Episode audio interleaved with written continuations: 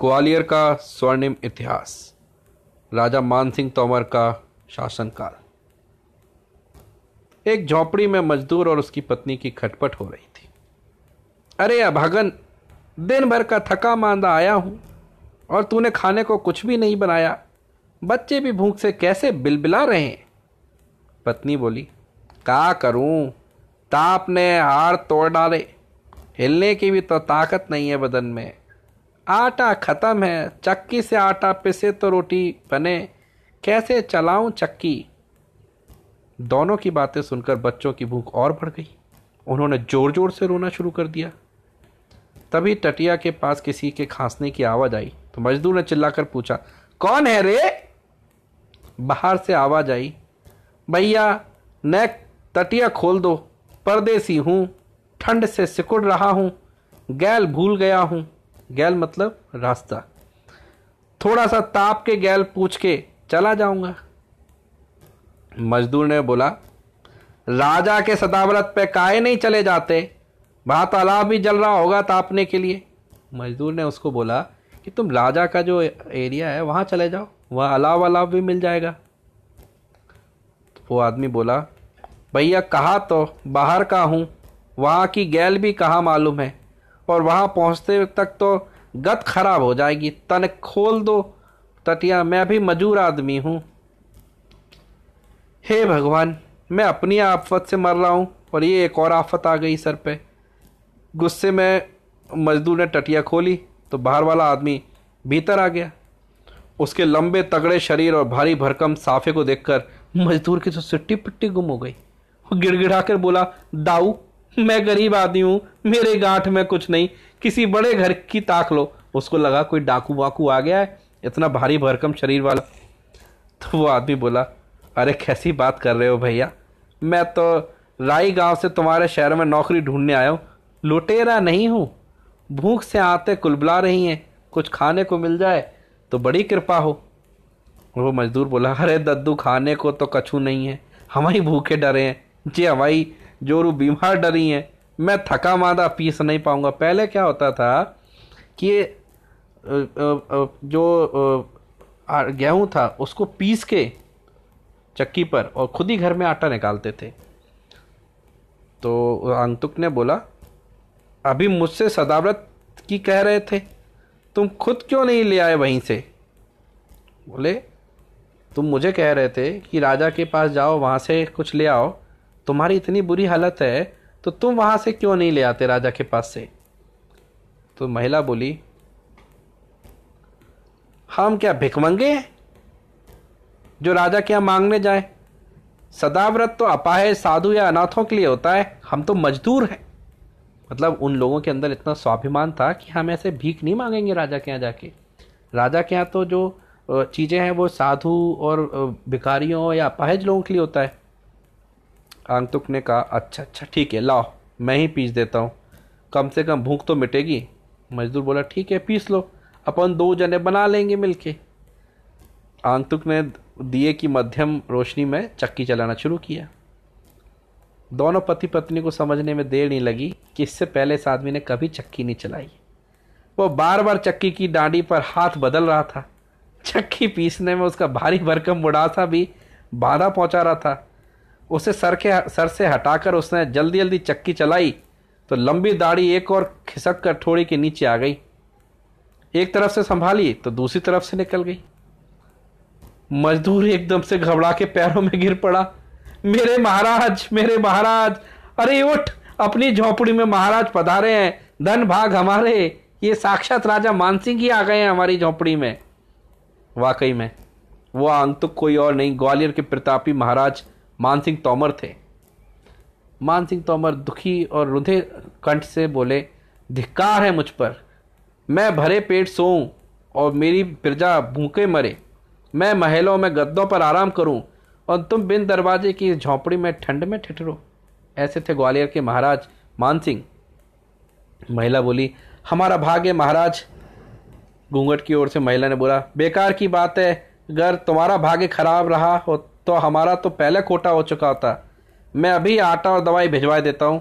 बुखार में पीसने की ज़रूरत नहीं। और उसने बाद में ग्वालियर में किसानों, मजदूरों के लिए रहने के लिए योग्य घरों और जगह जगह औषधालय खुलवाने की राजा मान सिंह ने घोषणा कर दी। शायद इसी जनमन रंजन का परिणाम था कि बहलोल लोधी, उसका उत्तराधिकारी सिकंदर लोधी, मांडू का गयासुद्दीन और उसे मार कर गद्दी पर बैठा उसका बेटा नसीरुद्दीन सभी बार बार ग्वालियर पर अटैक करने के लिए आए और पराजित हुए। मान सिंह के कार्यकाल का सबसे गौरवपूर्ण आख्यान था, उनका दिल्ली के सुल्तान सिकंदर पर विजय पाना।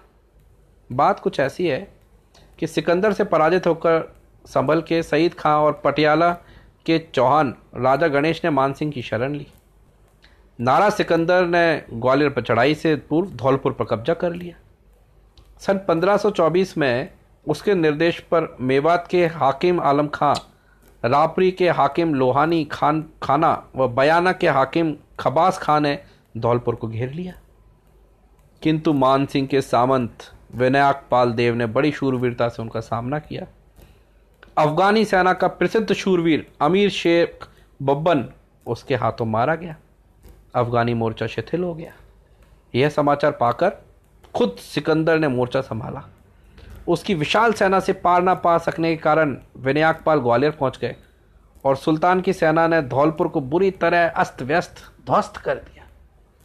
मकान तो मकान पेड़ पौधे भी उखाड़ फेंके, मंदिरों का तो नामो निशान मिटा दिया। उसके बाद सिकंदर ने चंबल पार करी और ग्वालियर को घेर लिया। दो महीने तक वो ग्वालियर को घेर के रखा रहा, लेकिन ग्वालियर का किला जीतने के स्थान पर उसकी सेना में महामारी फैल गई। सैनिक धड़ाधड़ मरने लगे। ऐसे में मान सिंह के सुपुत्र विक्रमादित्य और धौलपुर के विनायकपाल देव ने उस पर धावा बोल दिया। सुल्तान युद्ध करने की स्थिति में था नहीं। उसने विवश होकर संधि कर ली और धौलपुर वापस कर चुपचाप दिल्ली लौट गया। लेकिन उसके दिमाग से ग्वालियर निकला नहीं था। अपमानित और आहत सिकंदर लोदी ने अपनी राजधानी दिल्ली के स्थान पर आगरा बना ली। आगरा क्यों बना ली? जिससे कि मौका देखते ही वो तुरंत ग्वालियर पर कब्जा कर लेगा। किंतु मान सिंह के, मान सिंह तोमर के शासनकाल में उसका सपना पूरा ना हो सका। ग्वालियर पर तोमरों के बाद मुस्लिम और फिर उनके बाद मराठों और अंग्रेज़ों का भी कब्जा रहा। किंतु मान सिंह की स्मृतियाँ आज भी उन भव्य बहनों, भवनों व संगीत के ग्वालियर घरानों के रूप में सुरक्षित और संरक्षित है जो उनके कार्यकाल में परवान चढ़ी थी। समीपवर्ती राई गाँव की पराक्रमी गुजरनी मृगनैनी के शौर्य से प्रभावित होकर राजा मानसिंह ने उनसे विवाह किया था। तो अन्य रानियों की डाह से उसे बचाने के लिए ग्वालियर किले में पटरानी की निवास स्थल चित्र महल से पृथक मानसिंह मंदिर और गुजरी महल का निर्माण करवाया, जो आज भी कला का बेजोड़ नमूना है। बैजू बावरा जैसे संगीतज्ञ को ससम्मान प्रश्रय देने वाले मानसिंह का कालखंड ग्वालियर का स्वर्णिम युग था। मानसिंह स्वयं भी बहुत अच्छे संगीतकार थे। हो सकता है यह अतिशोक्ति भी हो किंतु कतिपय इतिहासकारों तो उन्हें बैजू का गुरु मानते हैं। उनके द्वारा लिखित संगीत ग्रंथ मान कुतूहल में अनेक रागों का विशद वर्णन है। मृगनैनी भी बैजू की शिक्षा थी। बैजू द्वारा निर्मित गुजरी टोड़ी, मंगल गुजरी राग इसके परिचय माना जाता है कि मानसिंह तोमर अपनी प्रिय गुजरी रानी के लिए उनके जन्म स्थान राई गाँव से पानी लाने के लिए मानसिंह ने नहर भी बनवाई थी। गुजरी महल अधिकांश भूमि के नीचे है। और उसकी प्रत्येक मंजिल के किले से बाहर के कुएँ का पानी भेजा जाता था। मृगनैनी के ऊपर एक सीरियल भी आया था, जिसमें राजा मान सिंह और मृगनैनी के बारे में पूरा बताया गया है।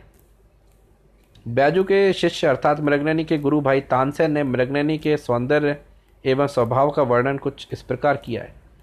ए ऋतु अंग अंग रंग राती, अति ही सयानी ऋतु, प्रिय मनमानी सोलह कला समानी, बोलत अमृत बानी, तेरो मुख देखें, चंद्र ज्योत हु लजानी। तानसेन कहे, प्रभु दौ चिरंजीव रहो। तेरो ने रहे जो लो, गंगा जमुना पानी। इस तरह से तानसेन ने भी उनका बखान किया है।